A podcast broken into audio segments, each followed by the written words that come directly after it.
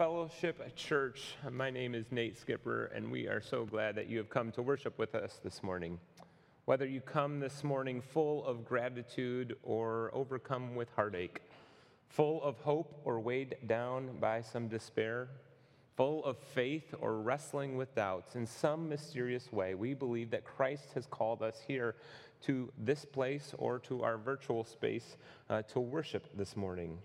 Christ, the one in whom the God of heaven has made his home on earth. Christ, the one who dwells among us and is one with us. Highest of all creation, he lives among the least. He journeyed with the rejected and welcomes the weary.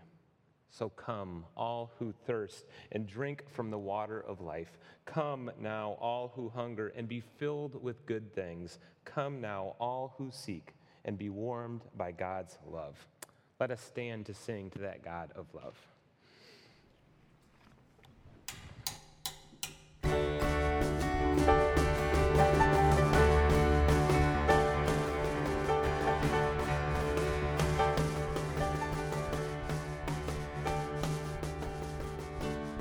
We are a sea of voices. We are an ocean of your praise gathered under one name. We are a tide that's rising, and we cannot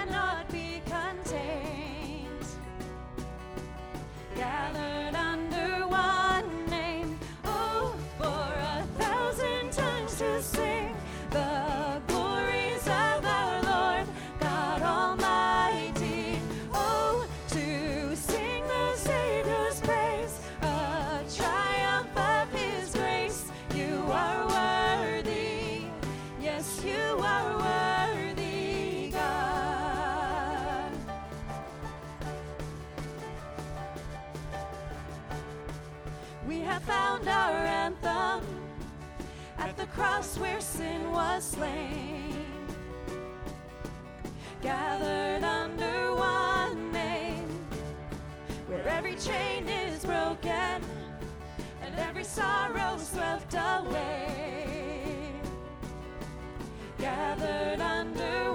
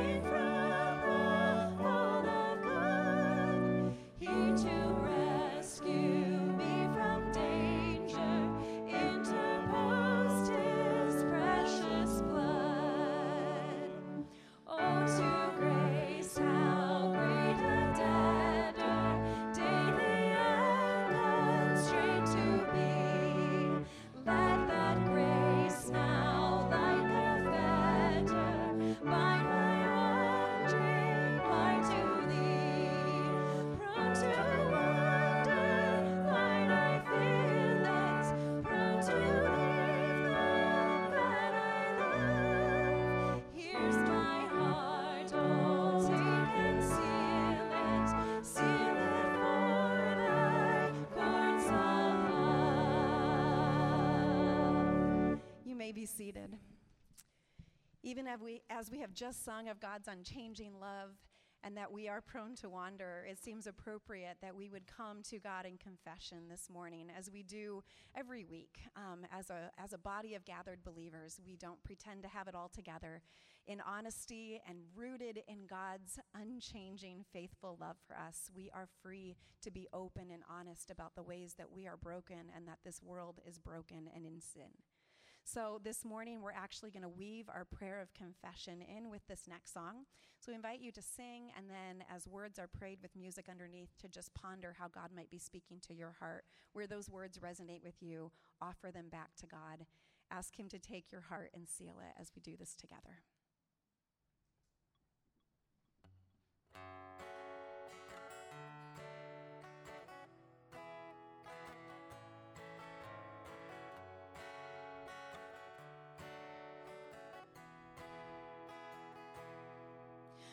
What wondrous love is this, oh my soul, oh my soul. What wondrous love is this, oh my soul. What wondrous love is this that caused the Lord of bliss to bear the dreadful curse for my soul? To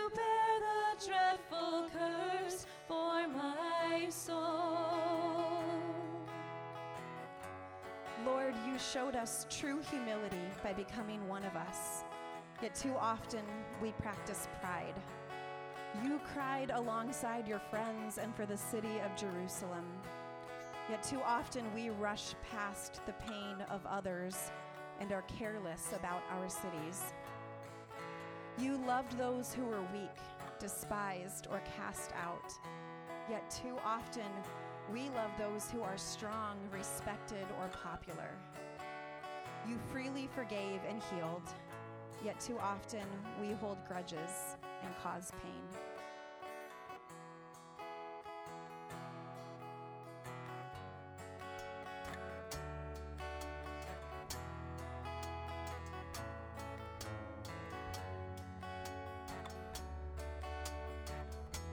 Let's sing together when I was sinking down.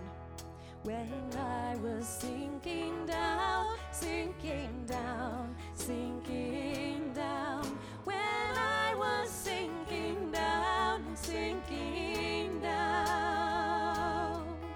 When I was sinking down beneath my sorrow's ground, Christ laid aside his crown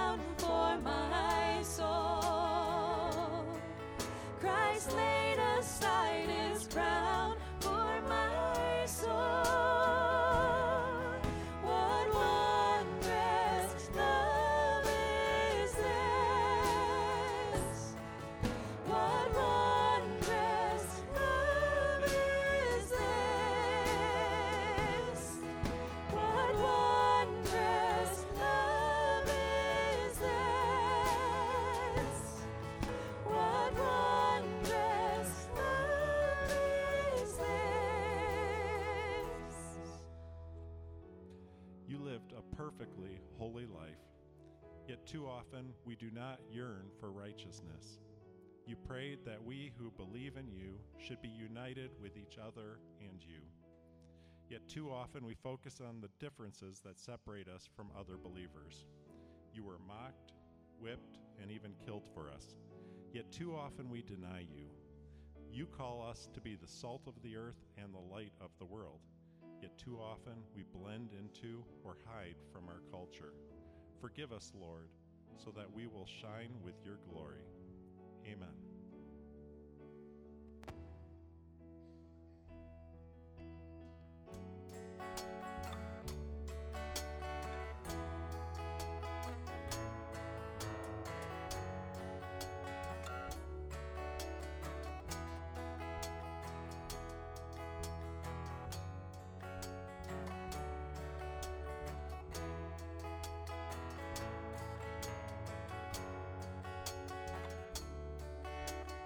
Let's sing to God and to the Lamb.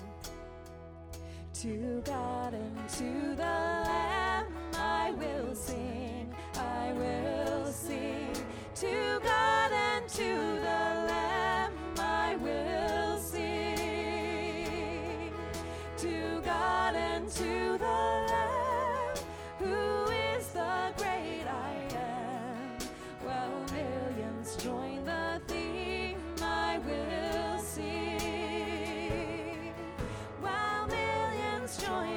join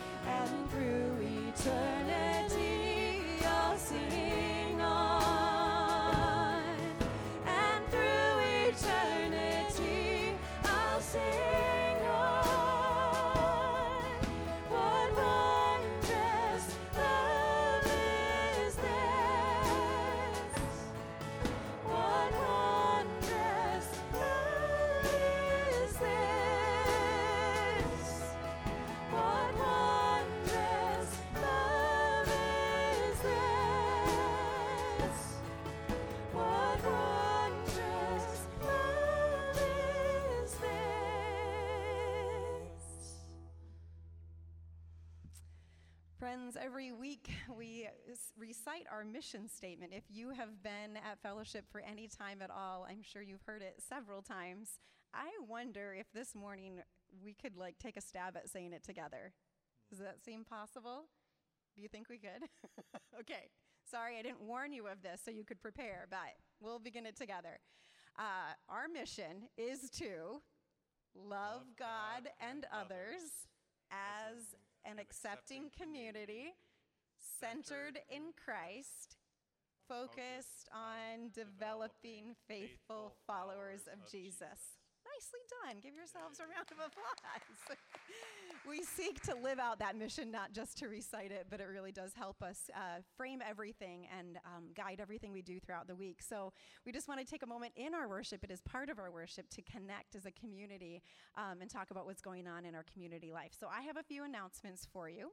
Uh, one is that our word of the week last week is up on the gallery wall now. Shout out to the Heisman girls who submitted the word of the week and it was voted on identity.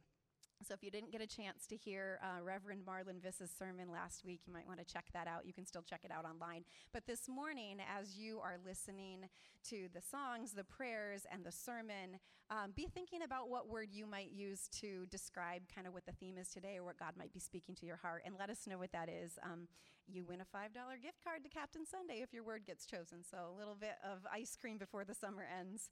Um, next uh, Sunday, actually, speaking of the summer ending, we are having our final outdoor worship service. It's going to be one service at 9:30 a.m. So don't show up at 8:30. Don't show up at 9.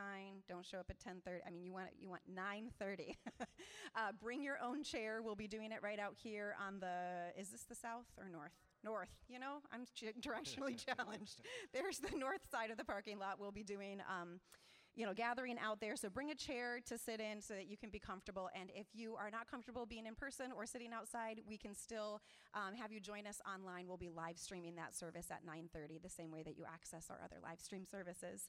Um, and then two weeks from today, we're actually having a hymn sing in the evening, 6:30 p.m. in the sanctuary, followed by an ice cream social. Um, and this is for all ages. Uh, you can request hymns at the service, or you can email me ahead of time, which would be really fun because then we have a chance to kind of practice them a little bit.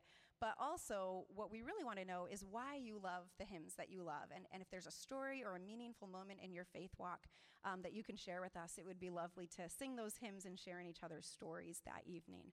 So we'll um, have a good time together with that. And then also on that same Sunday, August 29th, following the 10:30 a.m. service, we are having a prayer walk. You can meet right outside at the bell tower right out here, and it's for hand to hand and Kids Hope uh, Ministries as the school year begins. We want to just bathe that in prayer. So that's two weeks from today, August 29th, following the second service. Um, we also want to let you know to be in prayer these next couple weeks as Meet Up and Eat Up starts again. It starts tomorrow and goes for two more two weeks for those who are at Pine Acres Apartments. So let's remember to keep that uh, ministry in prayer. And um, if you can help with that, I'm sure uh, Karen Donker can can help uh, point you to where you can help with that. But at least um, continue to pray for that ministry as we seek to be the hands and feet of Jesus in our community. Um, at this time, uh, as we kind of pivot towards the moment where we hear God's word preached, um, we rely on the Holy Spirit to speak to our hearts. Um, I'm going to invite you to stand as we sing this next song and invite our kids who are ages three through seven to head to Children and Worship in the atrium. Let's stand and sing together.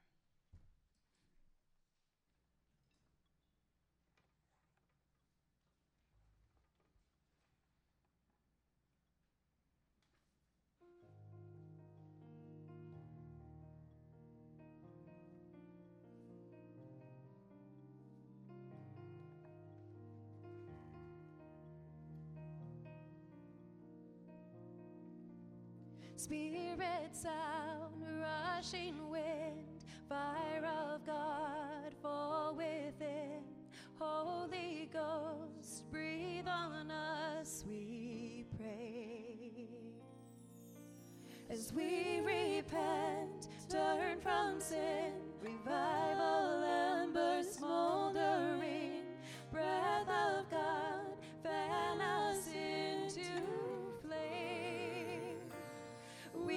a fresh wind, the fragrance of heaven. Pour your spirit out. Pour your spirit out.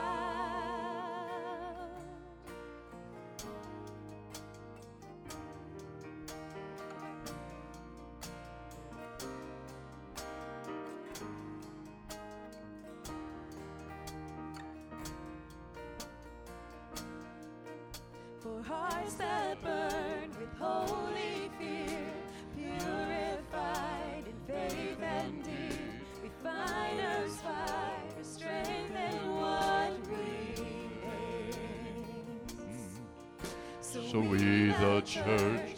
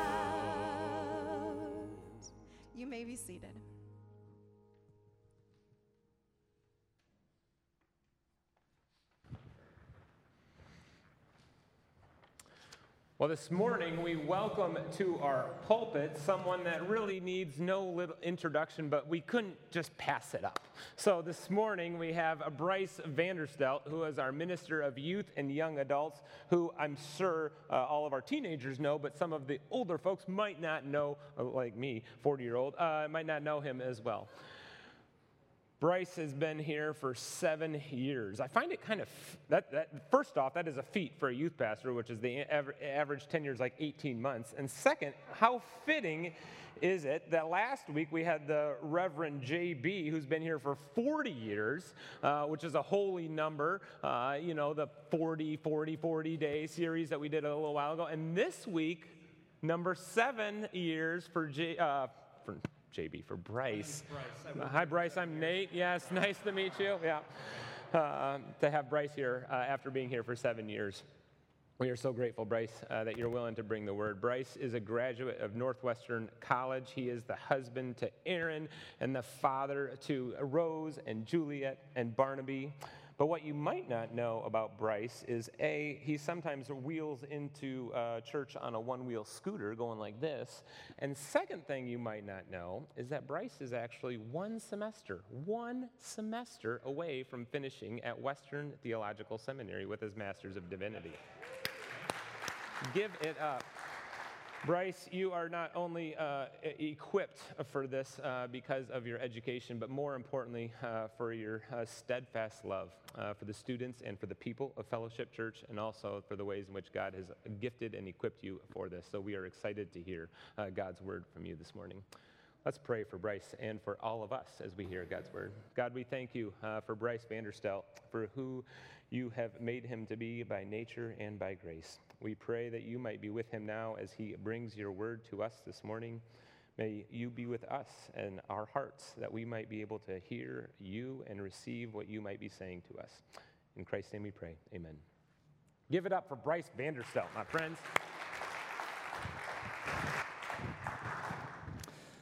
So I had one request when I said this is my first time preaching. I said, give me the scripture about two months early so that I have some time to prepare, uh, which they did, which was very nice of them. But that also means that for two months I've been sitting with the scripture that we're going to read this morning. And it's a good one, as most scripture is. But I'm excited to talk about it with people and not just in here alone as I rehearse it. So this will be a good experience. Uh, if you're following along, our scripture this morning is from Luke 7. And starting at verse 36. It's a little bit of a longer verse. We're going verses 36 to 50, but it's a story, so please follow along with me. A sinful woman forgiven. One of the Pharisees asked Jesus to eat with him, and he went into the Pharisee's house and took his place at the table. And a woman in the city who was a sinner, having learned that he was eating in the Pharisee's house, brought an alabaster jar of ointment. She stood behind him at his feet, weeping, and began to bathe his feet with her tears and dry them with her hair. Then she continued kissing his feet and anointing them with ointment. Now, when the Pharisee who had invited him saw it, he said to himself, If this man were a prophet, he would know who and what kind of woman this is. She, that she, who this is that who is touching him, that she is a sinner. Jesus spoke up and said to him, Simon, I have something to say to you. Teacher, he replied, Speak. A certain creditor has two debtors. One owed him 500 denarii, the other owed him 50. When they could not pay, he canceled the debts of both of them. Now, which of them will love him more? Simon answered, I suppose the one to whom he canceled the greater debt. And Jesus said to him, You have judged rightly. Then turning towards the woman, he said to Simon, Do you see this woman? I entered, your house, and you gave me no water for my feet. She has bathed my feet in her tears and dried them with her hair. You gave me no kiss, but from the time I came in, she has not stopped kissing my feet. You did not anoint my head with oil, but she has anointed my feet with ointment. Therefore, I tell you, her sins, which were many, have been forgiven. Hence, she has shown great love. But the one to whom little is forgiven loves little. Then he said to her, Your sins are forgiven. But those who were at the table with him began to say among themselves, Who is this who even forgives sins? And he said to the woman, Your faith has saved you. Go in peace. The word of the Lord.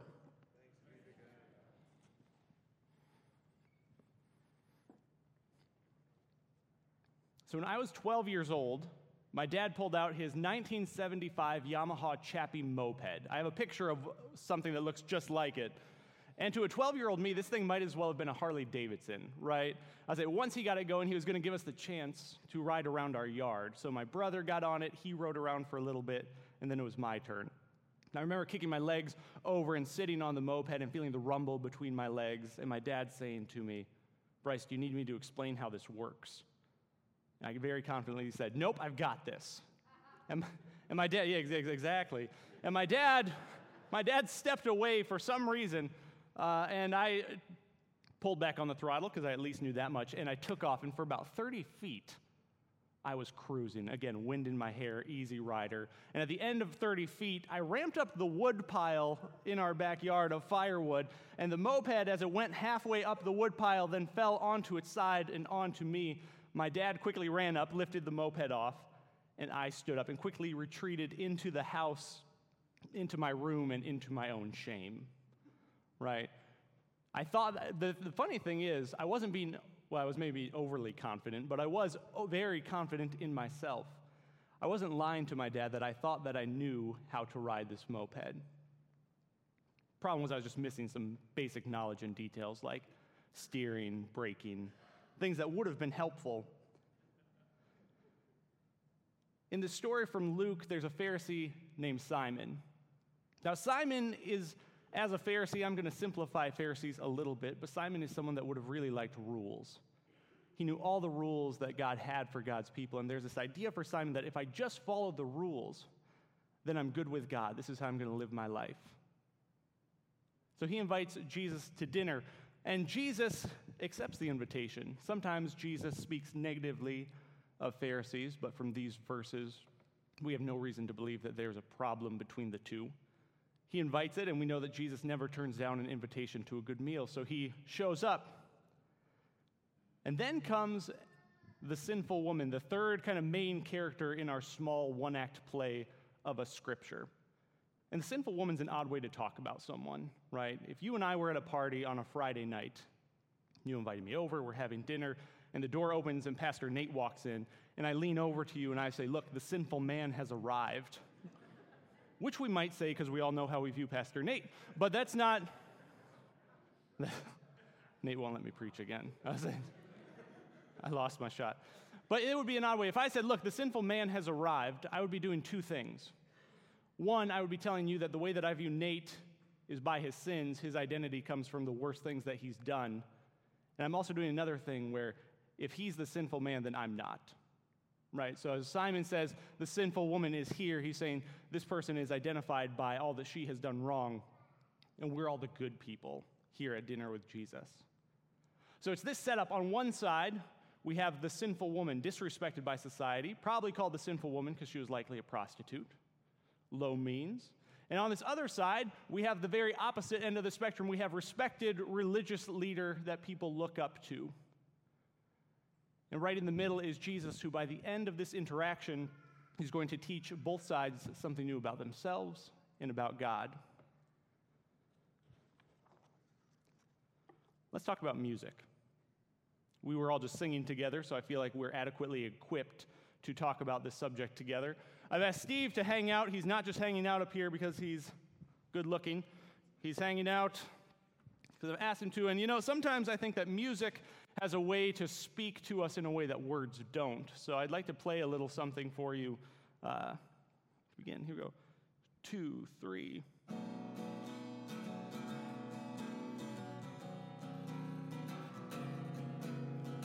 Now, if you were thinking that that sounds really bad, you would be correct. Partly this might be due to the fact that I am an amateur guitar player, but mostly I think it has to do with the fact that I've randomly tuned the tuning knobs all over the place. This guitar is very out of tune. Now, imagine with me, we're going to imagine a couple of things this morning, but imagine that we live in a town, in a town where we've never seen a guitar. We've never really heard that much music before. If I show up and say to you all, hey, here's a guitar, this is what it's supposed to sound like, you guys might believe me. In fact, over time, we might even start to think, oh, that sounds pretty good. Bryce is getting better at that guitar. But then one day, eventually, Steve comes in, and Steve is from Guitarsville. And Guitarsville, they make guitars, they tune guitars, they spend all their time playing guitars. And he hears the monstrosity of what I'm playing.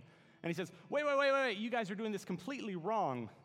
And he tunes the guitar and makes it sound better, and it sounds something like this.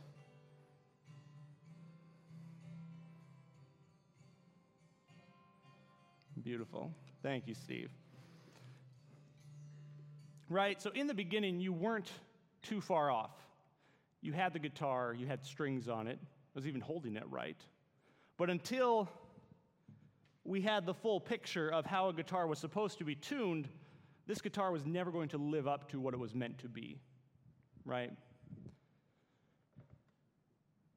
Back in our story, I think that Simon's faith guitar is out of tune. Again, he has some of the right components. He has these rules of God. He knows God. He knows that he has to spend a lot of time following God and trying to tell others about God. But he's missing some key components like humility, forgiveness, love. Jesus senses this, so Jesus starts to retune Simon by telling him a parable. There's two debtors, one owes 500, one owes 50. Who do you think is more thankful? Who do you think has more love for the forgiver? And Simon, who I almost feel sounds like he thinks that Jesus is asking him a trick question because he goes, I suppose the one who owes 500? And Jesus is like, Yes, it's not a trick question. Of course, it's the one who owes 500. And then there's this, inter- then there's this interaction that catches me every time I read the scripture. It says, Jesus turns to the woman and talks to Simon. He turns to the woman and talks to Simon. There's something that Simon should be hearing in this interaction. And he says, Do you see this woman? Which, by the way, this woman crashed Simon's party, so I'm sure that Simon has seen this woman. And he may even think at this moment that Jesus is going to take the opportunity to lay into her, to start calling her out. That's not what happens. Jesus says, Do you see this woman? When I showed up at your house, you didn't have any water for my feet. But she's bathed my feet with her tears and dried them with her hair. When I showed up, you didn't greet me with a kiss, but she hasn't stopped kissing my feet. When I showed up to your house, you didn't anoint my head with oil, but she's anointed my feet with expensive perfume. You see, she has shown much love because she has been forgiven much. Now, if you're Simon over here, who we don't get to hear from again, I imagine it feels a little bit like ramping a moped into a woodpile, right? You thought you knew what was what, and suddenly you're starting to realize maybe I was off. Maybe I was missing something. But Jesus but Jesus looks at the woman and says, "You are forgiven much." I think that Simon is starting to learn from Jesus in this moment that maybe he's starting to spend too much of his time focused on the sins of other people. Maybe Simon is spending all of his time worrying about what other people are doing, trying to call other people out for their wrongs without actually looking at himself. Again, when Jesus says, Do you see this woman? I think it's a rhetorical question. Simon hasn't stopped seeing this woman since she walked into the room.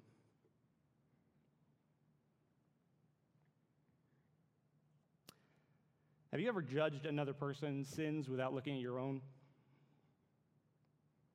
It's a rhetorical question, like Jesus. We all have done that, right? Some of us have done that far more than we like to share with others. And I think in Jesus' parable, the problem is that we often like to think of ourselves as the person who only owes 50, right? Because where in life is it better to owe more to someone? See, we don't like owing too much to other people, and we don't like owing too much to God. We know that we have to ask God for forgiveness, but we don't want to ask God for too much forgiveness, right? Because every time that we have to apologize, and believe me, my daughters will tell you, as they just did last night when I said you have to apologize, they hate doing it. I think her exact words were, I hate apologizing. we hate looking at what we've done wrong. We hate going to God for forgiveness because to ask for forgiveness, we have to think about what we've done wrong first.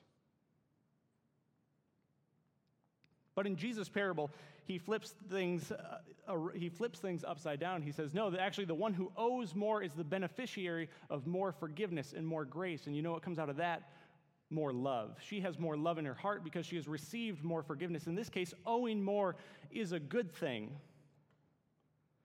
See, in my guitar over here, when it is in tune, I hate putting new strings on it. Because every time I put a new string on, you have to add tension in order to make it sound right.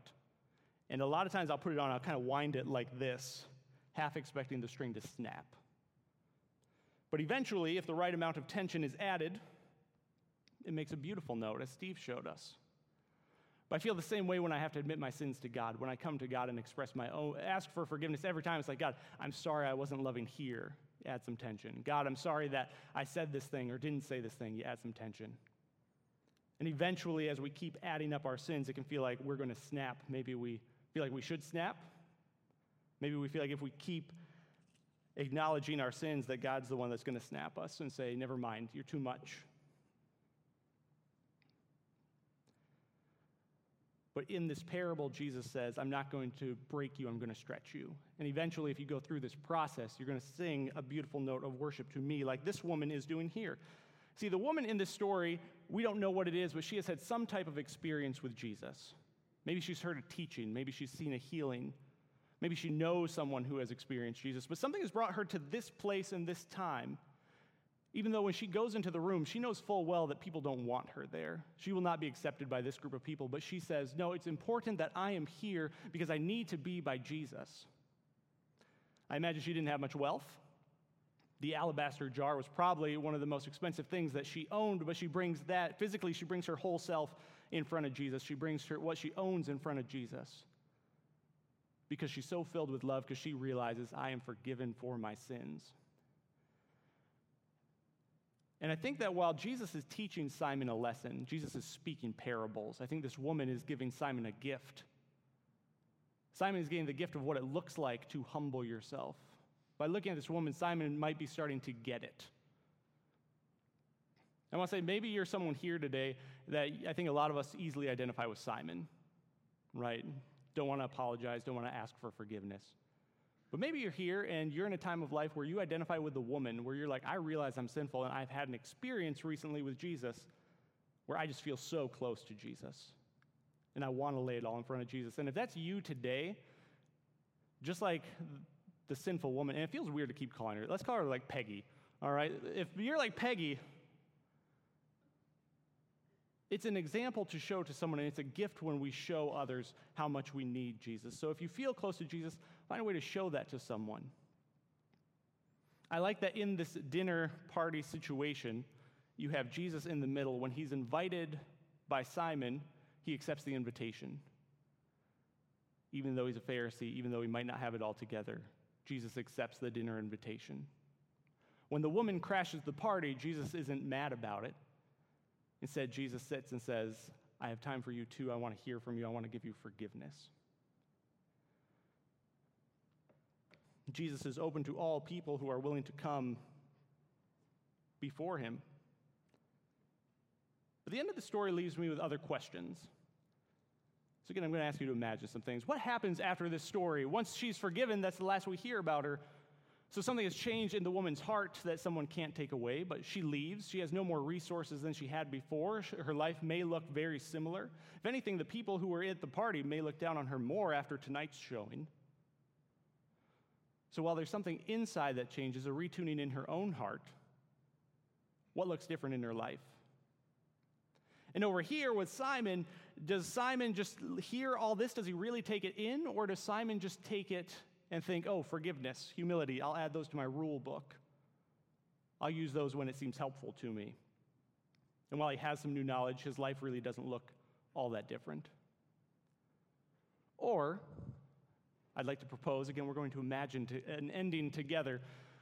Propose a, in honor of this series, instead of a happily ever after ending, we'll call it a reconnecting and rising strong ending.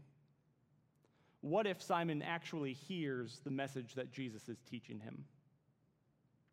What if Simon takes this to heart? What if seeing the woman has moved Simon so much that Simon realizes, oh, I need to seek forgiveness? And me and Peggy have had this experience with Jesus. So he goes to Peggy and says, You've given me this gift of showing me what this means. And I actually have resources, I have things that I can share with you, and we could actually be together reminding each other of this experience we both shared with Jesus. And maybe we could go and find other people who have this experience with Jesus, and we can gather together. We could share our resources. Our lives could not just be individually better, but actually all together. If we share what we have and remind each other of this experience, we could all have lives that are better all around. This love that we are filled with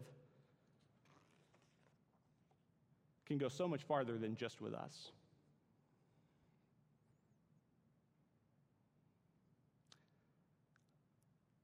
I think that this is a picture that we hopefully have here at Fellowship. When we think of the church, when we think about coming together, we are all different. We all have different experiences, but we are connected by Christ, the experience that we have had with Jesus. We're no longer just good people who are worthy to be with Jesus and sinners who are left on the outside, but we are now all sinful people living out our undeserved grace together.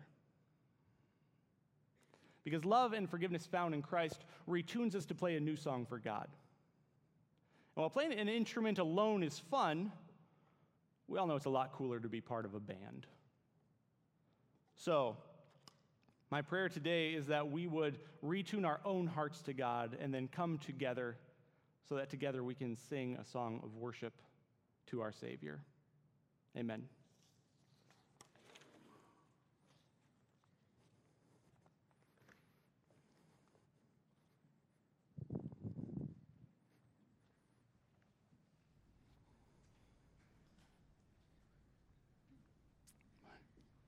Well, let's do it.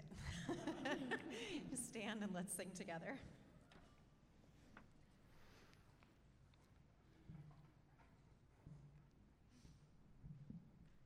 And you are part of the band. Bryce, you want to play your out of tune guitar? No, just kidding. All right, here we go.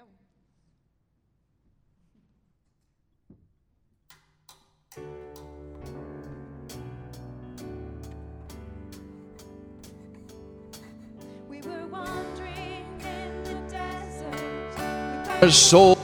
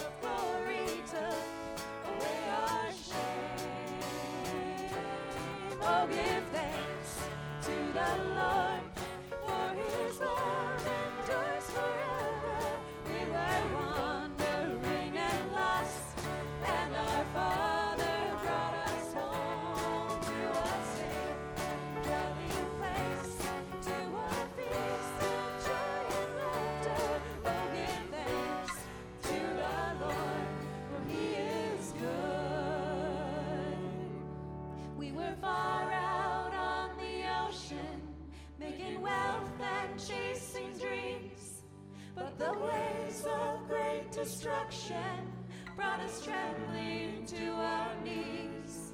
And we cried like drunken sailors to the only one who hears. And the God of comfort took away our fears. Oh,